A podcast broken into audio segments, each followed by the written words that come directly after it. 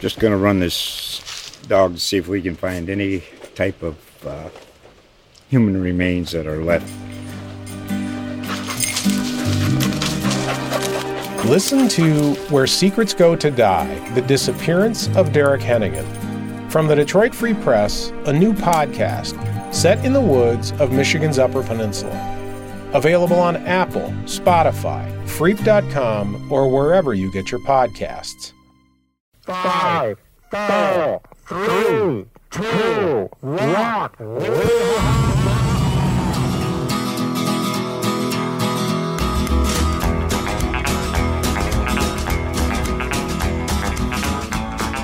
You are listening to the United States of Oklahoma with Josh Dulaney. I am Dulaney podcasting on live from the corner of Main and Robinson in downtown Oklahoma City. And in front of me today is uh, former radio personality and current 7th Ward Oklahoma City Councilwoman, Nikki Nice. What's up? Hey, what's up? I like the unlive part. You like that? I kind of, it's not really live, it's not radio, it's recorded, but I, you know, just I like it. little, t- how's my radio voice? I like that too. Yeah. Okay. What What are some s- secrets to good uh, good broadcasting? Enunciate. Enunciate. Yes. Okay. Also, have fun. Have fun. And no one's in the room but you. So the ha- just you. make it a party. I I I've always wanted to do like a late night. Radio should. Thing. Yeah, just chill out. Mm-hmm. I grew up watching uh, WKRP. Yes, in Cincinnati. Yeah. Yes. Yeah, and I liked uh, Venus Flytraps vibe at night. Just kind of chill, and he had that gong. So, what'd you listen to on the way over? What did I listen to on the way over? XM Exam? Mm-hmm. Yeah. Music or talk or music, heart and soul. heart and soul? XM. Mhm. Yeah. Favorite songs come on? I can't remember what came on, so obviously not. No. No. I've been listening to a lot of country lately. So, Who? uh, Cody Jinks. Cody Jinks. Mm-mm. Yeah, he's uh, a little bit outlaw. Um, not too mainstream, but I don't know, pretty soulful. Hmm. Have to look him up. Either him or Chris Stapleton. So, Chris Okay, I have heard of him. yeah. I think my neighbors think I'm crazy because it's always some kind of mix of music over there.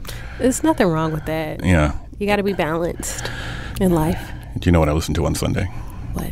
MC Lyte's uh, Paper Thin. Did you? Yeah, great song. yeah, Okay. I love the beat. Yes. Uh, so, what uh, inspired you, or why, why in the world would you want to get into the uh, rough and tumble world of uh, politics and local politics? uh, I slap myself that every day and ask myself the same question: What the heck were you thinking? Um, representation, first and foremost, was the main reason I wanted to represent my community and also understanding just the community aspect. You know, mind you, being in radio, what I well, what I did, my background was open mic talk show. So we talked about local issues, state issues, national, global. But to this realm, I, I mean, I never thought I would be engulfed in a lot of the things that I have been afforded the opportunity to experience within this year and a couple of months of being in office. So representation was first and foremost on my mind because there was um, there was a concern that our community or Ward Seven would no longer be an African American held seat. So there there was a concern about that. There had been rumors, I guess, that uh, there were people that wanted to run for the seat that did not re- actually reflect the inner core of the community. Um, but mind you, just knocking on doors and finding Ward 7 is 50 50 almost. it's a split of African Americans, Caucasians. It's a, a true melting pot of, of, our, of our city. And a lot of people don't realize that because it was eye opening for me knocking on doors and realizing that myself. Where uh, geographically is Ward uh, 7 at? What are some major uh, boundaries? If you go north, you go to 192nd and Western, so pretty much Danforth and Western. If you go south, we're looking at southeast 44th and Bryant to southwest 44th and Shields. and we go east to Luther Jones. It's a big, big stretch, isn't it? It's 130 square miles. So the city's 620 and Ward 7 is 130. So literally we're the size of Atlanta, Georgia. We're the size of Detroit, Michigan, minus a couple of square miles. And we're also the size of Las Vegas, Nevada. Good grief. One man. ward. Golly. that keep you in shape knocking on doors? Please. Yes, it did. In the Oklahoma City heat. in the Oklahoma City heat, and it was also, I think, eye opening for those no- doors that I knocked on, especially in the upper north area of hmm. people who thought they were in Edmond. Hmm. Realizing that actually you're in Ward 7 and hello, I'm running for city council. So I think uh, some of them probably didn't open the door, and that's okay too. Why is that? Um, you know, a little young African American woman knocking on your door is that's not common, I'm sure, for a lot of people. So Yeah. asking for your vote, but Right, right. um, it I, I enjoyed the experience of even that and learning how how broad the the ward is and to speak to be able now to speak to the doors and the faces and and the feeling of the people that Yeah. I've met. Uh, what have you uh, What have you learned uh, about local politics uh, since you've been on the council? Because you know so much. Um, we talk a lot about national politics, but so much of what affects us day to day is is um, um, enacted and governed upon by by local uh, leaders. What have, uh, Absolutely. what have you learned? it's brutal. it's brutal, and it, it takes. It's still government is slow, even local government. So it's still going to take time to get things done. And how, in a lot of aspects, we're preempted by what state does, state law does, um, and how we regulate that on the local level. So there were a lot of different things I've learned, and um, the interest of, of different people who want to see different things take place in the community. I've also uh, experienced that, and um, it's it's interesting when you bring all of that to the forefront, and also the plans that have been these plans that have probably been probably been in existence for years, and now I'm being um, afforded the opportunity to understand what some of that stuff is, and now understand how we have to move as far as the community is concerned, maybe in a different way or towards some of those goals that have already been set forward. So it's a lot. It's been a lot. It's been a journey. It's been a, a, a lot of challenges, a lot of opportunities, a, a lot of uh, a lot of quitting at night and getting back up in the morning and saying, okay, what can I do today? Yeah, yeah. self encouragement, self reflection, but also all uh, in the name of the people of Ward 7. yeah. Sounds like journalism. I'm telling you, Yeah, I think I yeah I think I quit a hundred times a week. it, it happens. You know, life is real, you know, experiences are real, and, um, you know, people don't really understand. I sacrificed a lot to get here. I literally sacrificed my career to be in this space. Um, and I don't take that for granted, but also I didn't expect it at the same time to have to worry about myself in the manner that I do. Uh, my goal was to worry about my community first and foremost and get the things done that needed to be. And uh, when I literally um, was sac- learned of the sacrifice of now this is my sole um, space of employment. You know, this is all I have at twelve thousand dollars a year. A lot of different things went into pers- perspective. So it's been a journey. Do you um, do you think the ward system is a help or a hindrance in terms of getting things done? Both. Yeah, how so? Um, I say I say hindrance because it's so big. Uh, I also say hindrance because uh, it's a lot of work for one person, but it's a help because I get to understand how to do it, and also uh, what the tools are and the history of of the seed, and also the history of the people that have been resilient within within this ecosystem of Ward Seven as well. What are um, what are what are the people like in Ward Seven, and then what are uh, some of the issues that uh, they have faced? Oh, the people are amazing. Uh, the people are the people that helped to raise me. Um, this is a place where you are family. This is a place where you have friends. This is a place that uh, is a village if you allow it to be.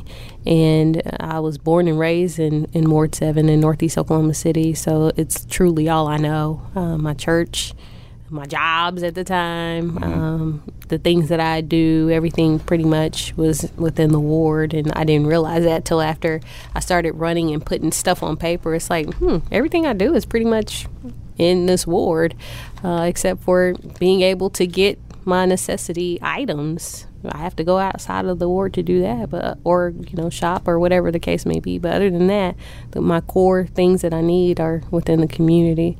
Uh, so the people are are uh, a resilient people, but the people are also underserved in the inner core. But then you have the people who are are uh, live in their beautiful communities that are gated, and they enjoy just the the country living side of the city aspect of, of where they are. So, uh, and then you have the green pastures area, which is also that area where we have history of the Dunjee and Green Pastures and Spencer uh, connection and Luther Jones, that history connection. So it's literally, again, a melting pot. And I found that out just through, again, the, the journey of a year. I found out that there's a beautiful Hindu temple in Ward 7 on Coltrane that I never knew existed.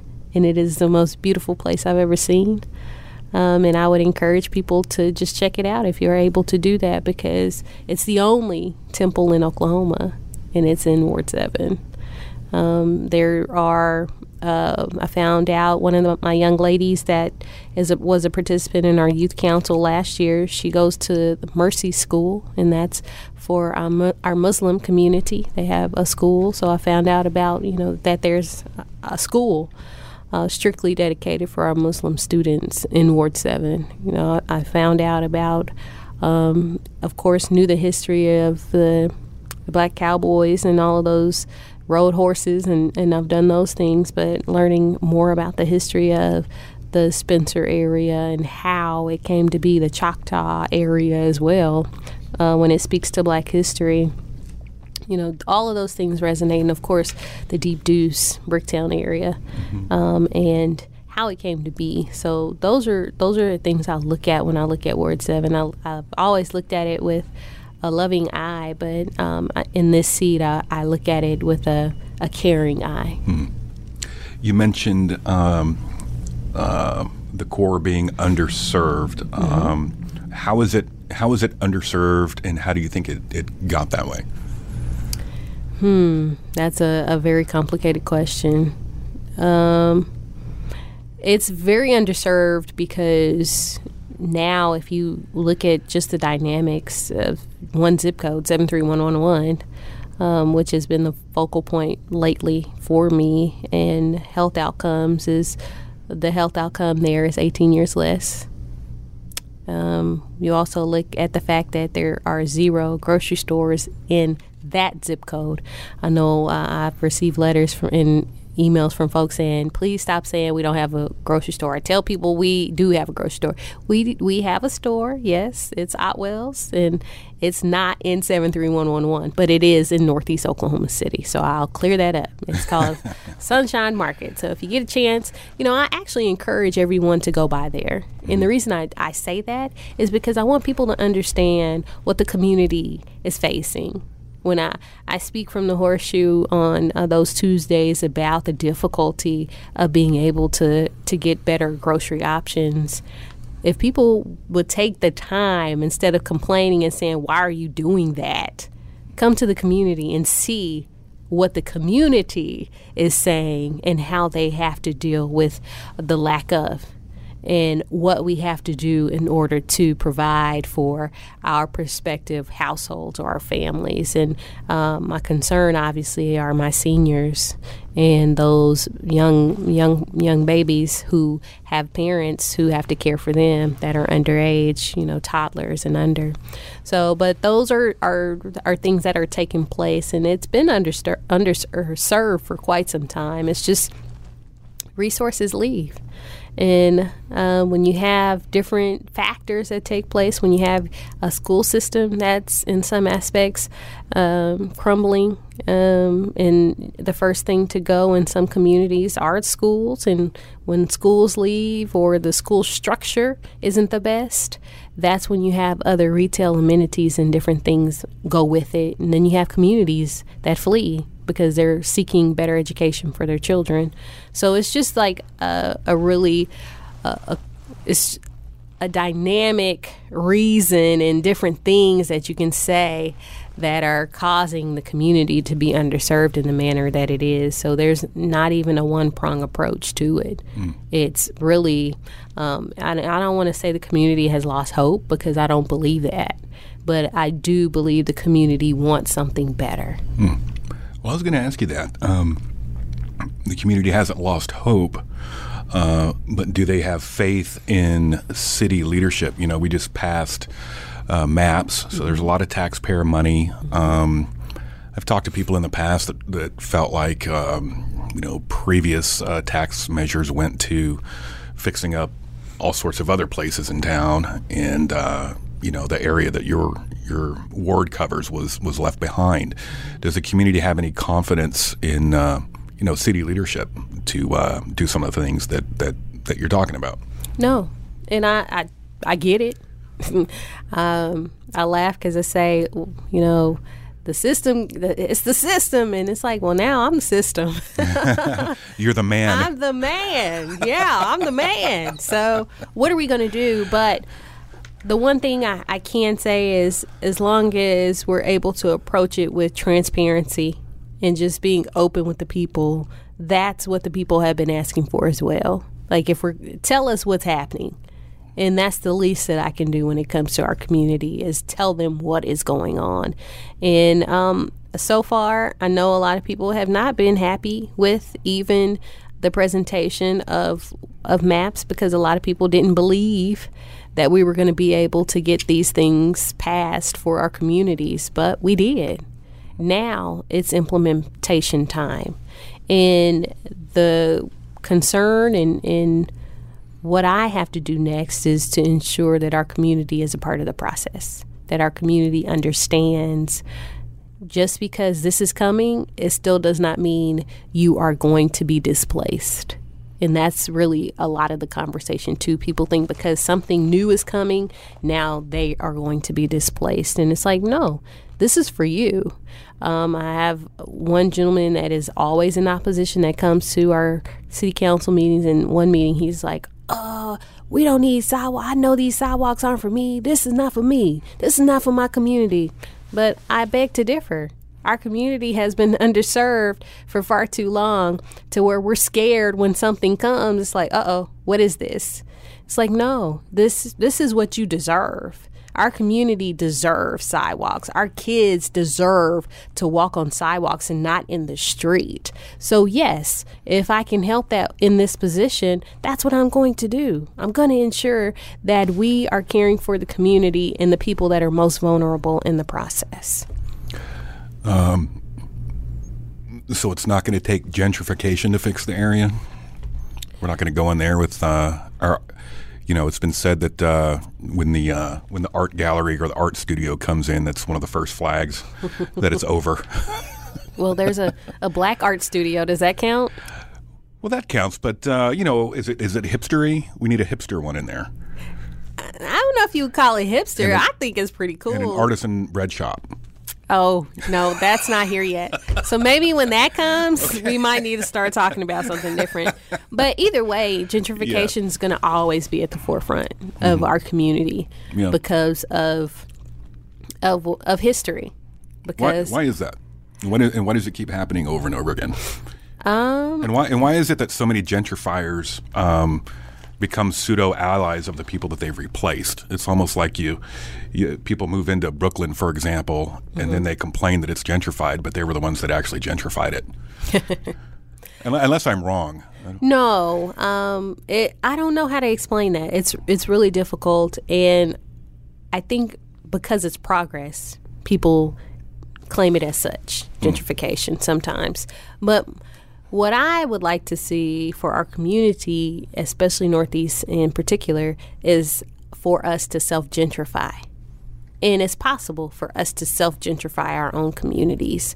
Um, but what that takes is a willingness for our communities to think outside the box, think differently. Um, I, I won't say trust the system, but figure out how we can make the system work for us. And you mentioned it's a long process. Yeah. And unfortunately, we're behind the eight ball on that. So now, in some aspects, we have to be reactive instead of proactive because of what has taken place when you see the homes that are already sold. If you look at Lincoln Terrace, it's scary. Um, you know, and I know there are going to be people listening from Lincoln Terrace, but a lot of people assume that was an African American community at one time. And there, I went to a neighborhood meeting uh, for one of the neighbors in that area, and I was the only person of color there. So I was I was in shock, like, oh my, okay, this is what's you know this is really what's happening in our in this community, and this is what people have been talking about. This is what people have said, and I understand you do have some who are the gentrifiers, but also understand the sensitiveness of what they have done, and how. Then the question comes, how can we help our community better? Um, and then you have some that it's like, well, you know, what are y'all going to do about it? If they don't want to be here, we're going to come. Yeah. And that's what we have to let our communities realize and understand that if we aren't a part of this process, we're going to continue to be left behind. But what does that look like for our community as far as that education piece and uh, attaching it to um, how we operate? And, and also, how do we attach that to actually coming together as a community? and that's where we've really been lacking coming together as a community um, just for the common good to better the community because there's so many different groups and folks who say they know what's best. But unfortunately because of some of the trauma and a lot of the things that have taken place in the community a lot of those groups don't talk. And how then can you move a, a, a neighborhood if people over here trying to do one thing and you got people on the other side saying nope that's not what's going to happen we're going to do this and nobody's talking about it and you're going to get stuck and to me this that explains why northeast oklahoma city looks the way it does Well, that sort of dovetails into my next uh, question. Am I doing a good job of listening without the ums and the ums? By the way, That's doing one, well. One thing I want to practice on. you're you know. hey toastmasters i was oh, really? That's what I did Toastmasters. Yeah, okay. obviously, I need to go back because I can hear my ums, ahs, and buts, and all of that stands. I can hear my smack sometimes. um, but there, see, there, I did it again. But let's talk Toastmasters number four eight eight four. They meet on Thursdays, Oh, okay. six p.m. at uh, Langston OKC campus. Might have to head over there. Come on, I promise you, you'll enjoy it. Because I like to do the uh-huhs while I'm listening to let the person know I am listening. But then they, you know, it just sort of sort of sounds bad when I'm listening back to it. But I've found a journalism trick is if you're dead silent while people are talking, they just keep talking. Like they don't, they don't know how to stop. Like what you're doing to me right now. I'm just going to keep rambling on. um, so yeah, I was wondering. Um, you know, you get elected to a position, and a lot, a lot of times as voters, we place the onus on that person we elected to quote, you know, get things done. Um, what do you need from that community? What what are some proactive things they could do to, um, you know, to have have uh, uh, a hand in in the process beyond yelling at each other at community meetings or writing you terrible emails or or all that I'll stuff? get lots of those. Yeah. Uh, what uh, what can they do? Show up. Uh, the main thing is show up. Um, and also, if I have a forum or a town hall or community meeting, it's for a reason. And I want people to show up. And I also want us to go to our prospective neighbors and educate each other about what's happening. because there's still a lot of people, the same people show up to be educated about what's going on. And you still have a lot of people who are left in the dark about what's happening. And therefore, because they don't understand what's happening, they're still uh, responding in a negative way or a way that's probably not productive to how we can move the community in the way it needs to go. So I need people to show up. I need people to show up to city council meetings. Um, I need people to show up at the subcommittee meetings that are going to be affecting projects that are happening in, in Ward 7. I need people to just be a neighbor to our communities and we that's what's been missing for a long time is just that neighborly atmosphere we now you know we're so inundated in our phones and um, just that instant gratification that we don't take the time to know know our neighbors or, or learn about who our our um, our neighbors, our our community, or our neighborhood association to participate in that process. So that's what I need. Um, and if there's something that's happening, I need people to tell me. Because I know what's happening. I know what's happening in my neighborhood. I know what's on my street. I don't know what's on your street. I know people expect for me to know that, but I don't. Um, I can drive in different places, and I purposely and intentionally drive um, different ways so I can see different things and what's happening in the community. But I'm still probably missing the area where someone says something happened. So I, I need to, for people to realize that I am one person. And let's find out if you know something's happening. Let's figure out the numbers that we need to call to get get it taken care of.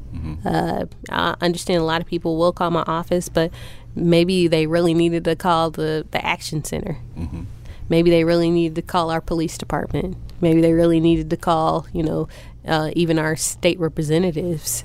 Or um, this may be an issue on the congressional level that we need to, to fix. Let's find out what, what needs to be done. Yeah. And so those are the things that I implore our community to do. And if you don't know, well, let's let's figure it out. Yeah. What's a good spot to eat over there? Oh, I'm there's sure they're plenty all of good. I'm sure places. they're all good. Yeah, what's wrong with you? Everything's good. I mean, from the church's chicken to everything else, it's good. To Mark's place. To Mark's place. You know, I used to have a Nikki Nice catfish basket over there. Oh, really? Mm-hmm. I'm going to get old Dulaney catfish basket. During my radio days, Mark. I used to Wednesday was my day. I would have a Nikki Nice catfish basket, so people would come in, and um, even I would go get them myself. they do hush puppies over there. I forget. They used to. I don't think they do anymore. We'll get Mark on that. Yeah, we'll we'll get him on the line. Also, I like Geronimo's. Geronimo's has the best foot long hot dogs. Mm. They fry the hot dog oh in the fryer. Yeah. They also put the bun on the grill with the butter. And they put chili and cheese and jalapenos. And some of them you can get a bacon wrap dog if you want. Okay. It's so good. And they have donuts in the mornings. They have fries. So they have pretty good Kool Aid too. Geronimo's. Geronimo's. And They they have have a Geronimo burger that's pretty tasty. I'm more of a, cher- a cherry Kool Aid guy. Are you? Then a- you would like I wasn't a great guy. you would like black cherry Kool Aid at Florence's. Florence's. All right. mm-hmm. Have I been to Florence's yet? Have you been to Florence's yet? Clyde. Clyde took me to a spot over there, like near Mark's place. I don't think it was Florence's though. Where'd you go to Mama E's? Uh, is that like they're owned by like people from uh, like Clyde's from an island, and I'm always messing it up. Oh, you're talking about Caracan. Yes, Caracan. Mm-hmm. Yeah, that was good over there. They have good. Uh, what did I have there the last time? It was a red snapper. Okay. Mm, it was really good. I forget what I had. It was good, mainly because I think Clyde bought it. Yeah, I know. That's good. What's uh, what's the um, community's um, relationship with the uh, police department these days? It's funny you ask that question. Very interesting you ask that question. There's a lot of concern um, for our community because of what's taken place in the media. What has taken place in the media. I know one incident in particular that I think about, which I, I do know the background of the situation, but it scared me to pieces and terrified me was months ago there was a, a gentleman I guess that um, what it was a traffic routine traffic stop and I guess he refused to stop for the police and he ended up in the parking lot of the Smart Saver and when I, I my mom and I were sitting watching the news and by the time they broke in for breaking news it was like 20 cop cars there hmm. 20 I counted all of them that was terrifying to see something like that for one car. So the question was, what's going on? And I, I did find out, you know, this gentleman considered himself uh, sovereign. So uh, that process is a whole different process in itself as well. But mm-hmm. the fact remains perception is reality. And a lot of people saw that as over policing. Mm. And I must say, um, it terrified me to see that too. Mm-hmm. So our, our community is concerned about police relations. Our I'm concerned about police relations um, and what that looks like, and I also um, I empathize with with our community. I mean, I, obviously I empathize with the police officers that are doing the right thing too, but uh, it is necessary for our police officers to understand the complexities of our community. I'm not saying they have to be sympathetic, but they should be empathetic mm-hmm. to the needs of our community or those communities that are underserved and over policed. Why not just pull over when the lights come on, put the hands on 10 and 2, and just do whatever the officers say? Because it's more complicated than that when you see people on your TV who have done that and still get shot and killed, you don't know what to do. You know you're going to be next. That's the fear of people anytime they get stopped. Especially, um, you know, we look at what happened with the the rape rapist cop that was arrested in the community. He was preying on African American women, and during that time frame, you know, we were horrified as as black women because that could have been us. That could have been that could have been me. That could have been my mom. That could have been um, my godmother. That could have been anybody in the community that I know, and I am uh, very careful as far as how I care for them and, and worry about. It could have been anybody, so I don't take those things lightly, and I think people should understand too why while uh, we we tag PTSD and trauma to those who have served, it happens in communities like this.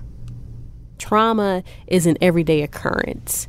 When someone sees another fellow neighbor or their homie or whoever slammed, especially as a kid, if you're a kid witnessing this, slammed by a police officer, and you didn't see anything wrong with what they were doing if they were cooperating that's trauma your experience you're going to expect that same experience when you encounter an officer not to say it's going to happen but because that's what you see that's what you're going to expect and that that's it's it's a very touchy subject and I, I empathize with our, our black officers because it's it's not an easy job for them. I get that. It's not.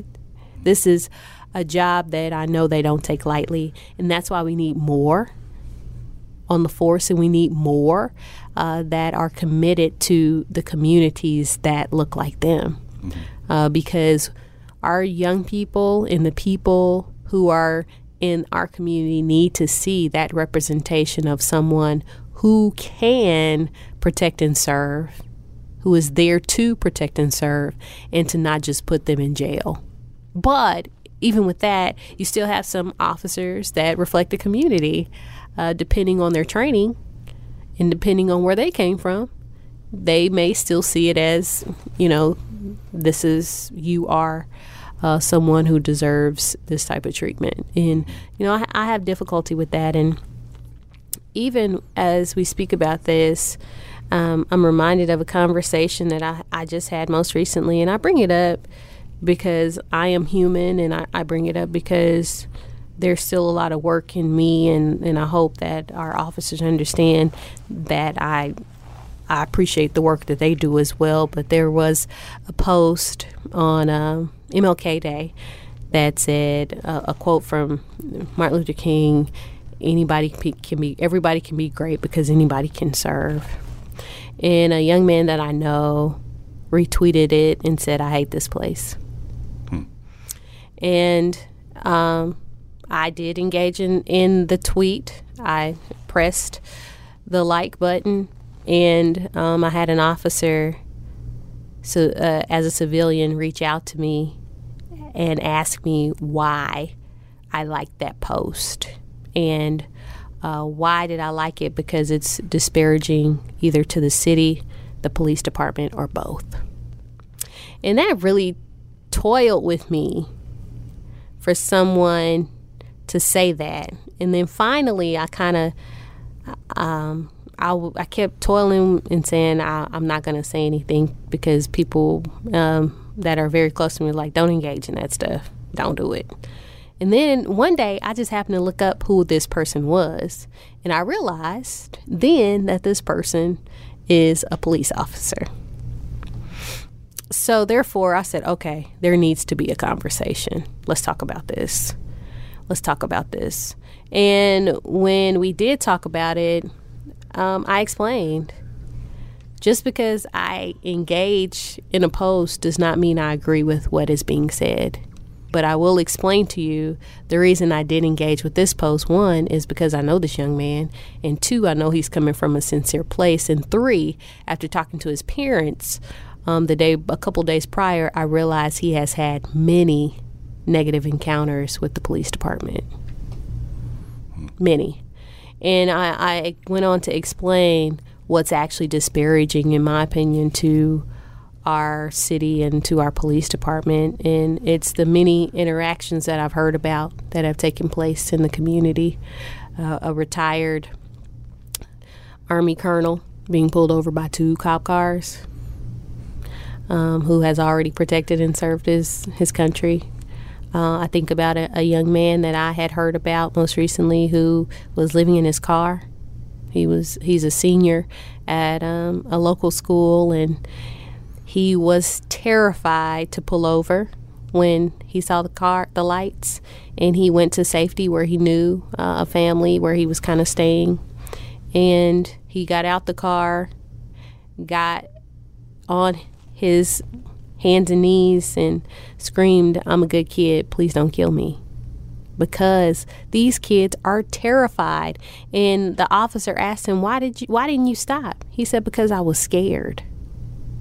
So the this is what our community is facing when it comes to a lot of police interaction. And I'm not going to say it's not all, but it's some. And for for our young people to have that type of reaction, there's a problem. There's an issue. And I was very floored because I don't believe um, that our some some of I don't I won't say all, but I don't believe some of our officers are empathetic to that. But I, I I praise our police department, you know, because they have to protect and serve us. But my question is how can we interact more community policing in the conversation as well? Mm-hmm. There, um, I mean, you know, the, the dialogue in this country is ratcheted up, um, you know, way past 10. There's been a lot more in recent years that I've observed of uh, non people of color uh, coming along as allies. Um, Does your community, how do they view that? Hmm. Is that something that's acceptable, or does it come off as um, pandering and um, sort of talking down and glomming on to uh, a movement? It depends on the approach. If you have people that are basically talking down to you, saying, "This is what needs to be done. This is how you can you can. This is what you need to do." Nobody wants to hear that, mm-hmm. especially people that have um, a culture of people who have been doing it how they can for so long. Do you, do you want to be spoken for by even well-meaning people? Sometimes I think it's it's difficult to say yes because if they uh, don't understand your struggle, they can't speak for you. They can again empathize, but can they actually speak for you? And even in the position I'm in, I'm torn and toiled with that too because I look at in my upbringing, yes, I was raised in a single parent home, but my mom, I, I don't know anything about not having anything to eat. So those are hard conversations for me because I don't know what that looks like. Hmm. Uh, and if I if it ever happened, my mom never let me know I, that it did. So I'm very careful to speak to to those things, um, even that I I know I don't have the knowledge of. So I ex- I would say that it's it's the same for anyone that's coming into our community that also has no knowledge of what everyday life is for uh, a lot of us in the community. Do you think sometimes, um, and it, you've got a diverse community? I'm just curious if if there's any sentiment in the black community specifically um, that sometimes uh, white people in particular um, use the black community as a mascot to signal their own virtues. I love them. I'm not a racist. Some of you bad people are the you know some of you are the bad ones. You need to change and you know not be racist and not be this. I mean, is that is that their conversation to have? And do black people have that discussion um, privately or on Twitter?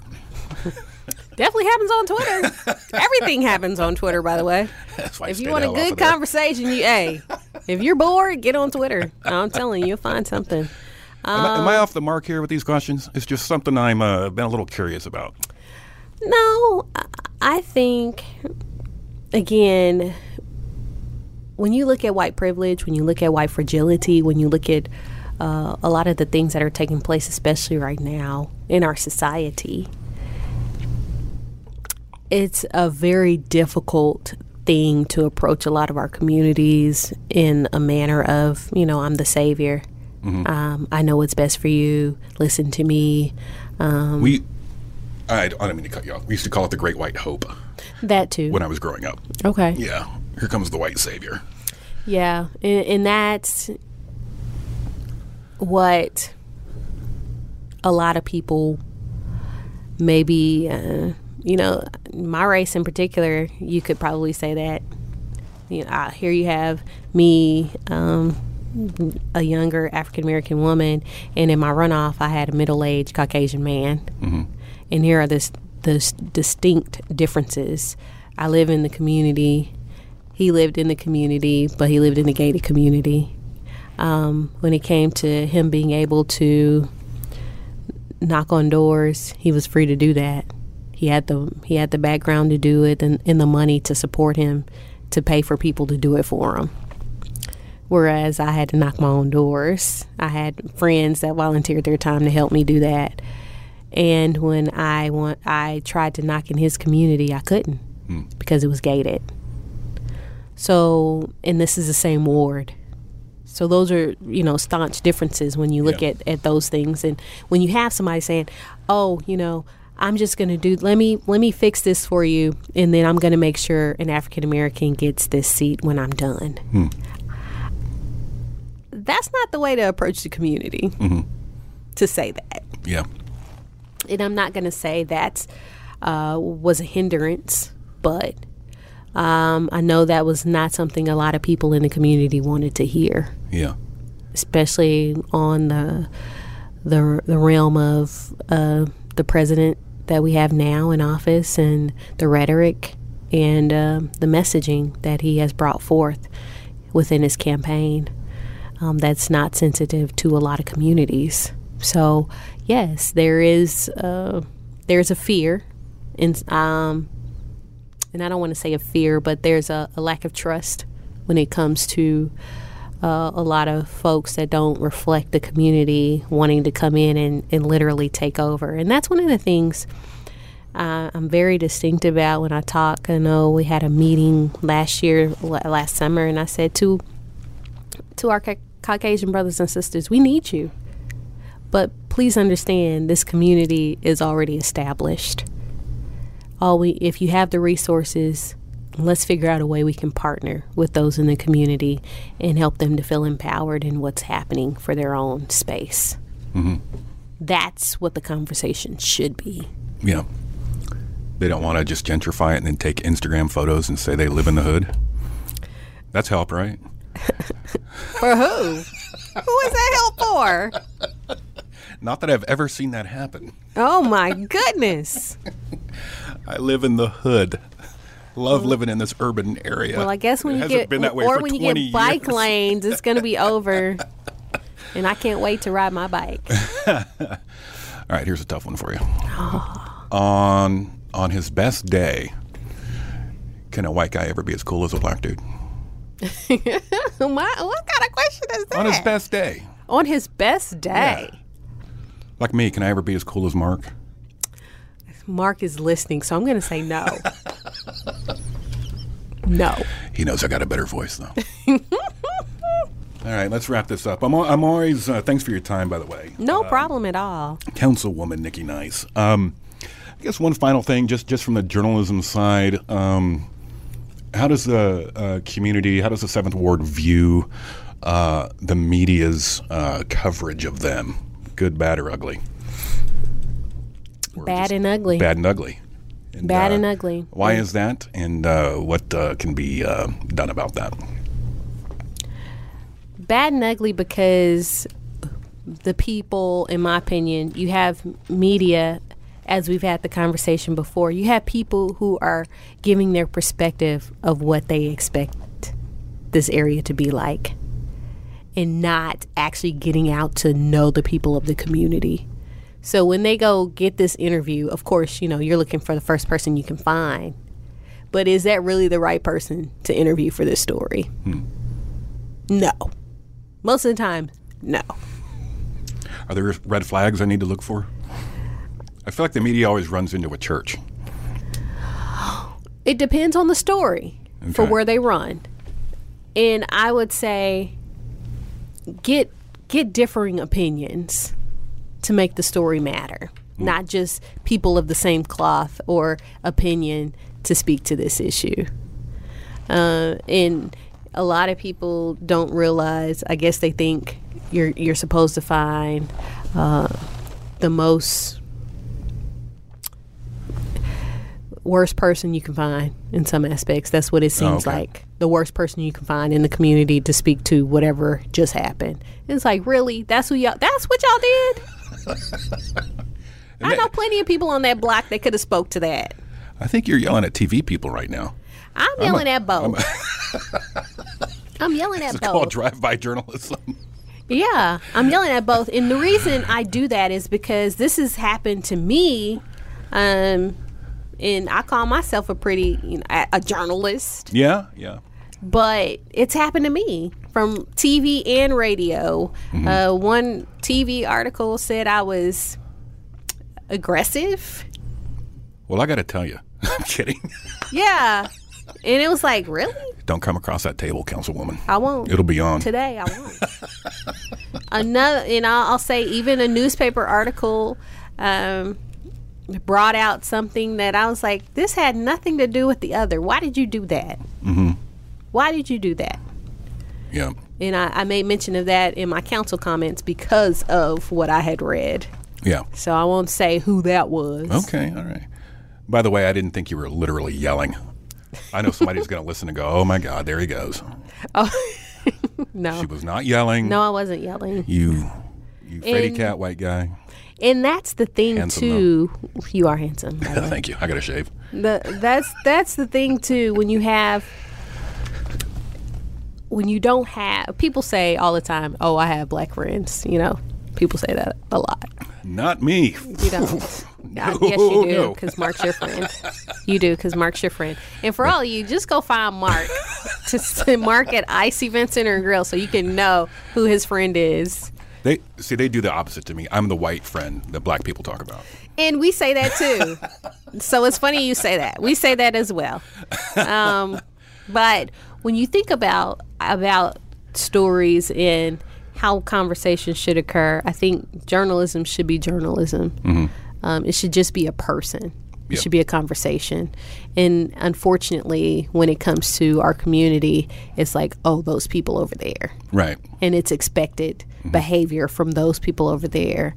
But no, um, if you look at the records, our communities that these people still do stories about, that's not one of the worst communities in our city. Although people think it, just because it's on the news all the time, it does not mean we're the worst community. We're not. And people want to use that scare tactic Yeah. in my opinion, for our community. And I say no. I, I would like to say no more, but I know that's not going to happen. Right. I think the worst is Mesta Park. Those people. Uh oh. I'm not. I am not touching that. I refuse to touch See, that. I think you're the first.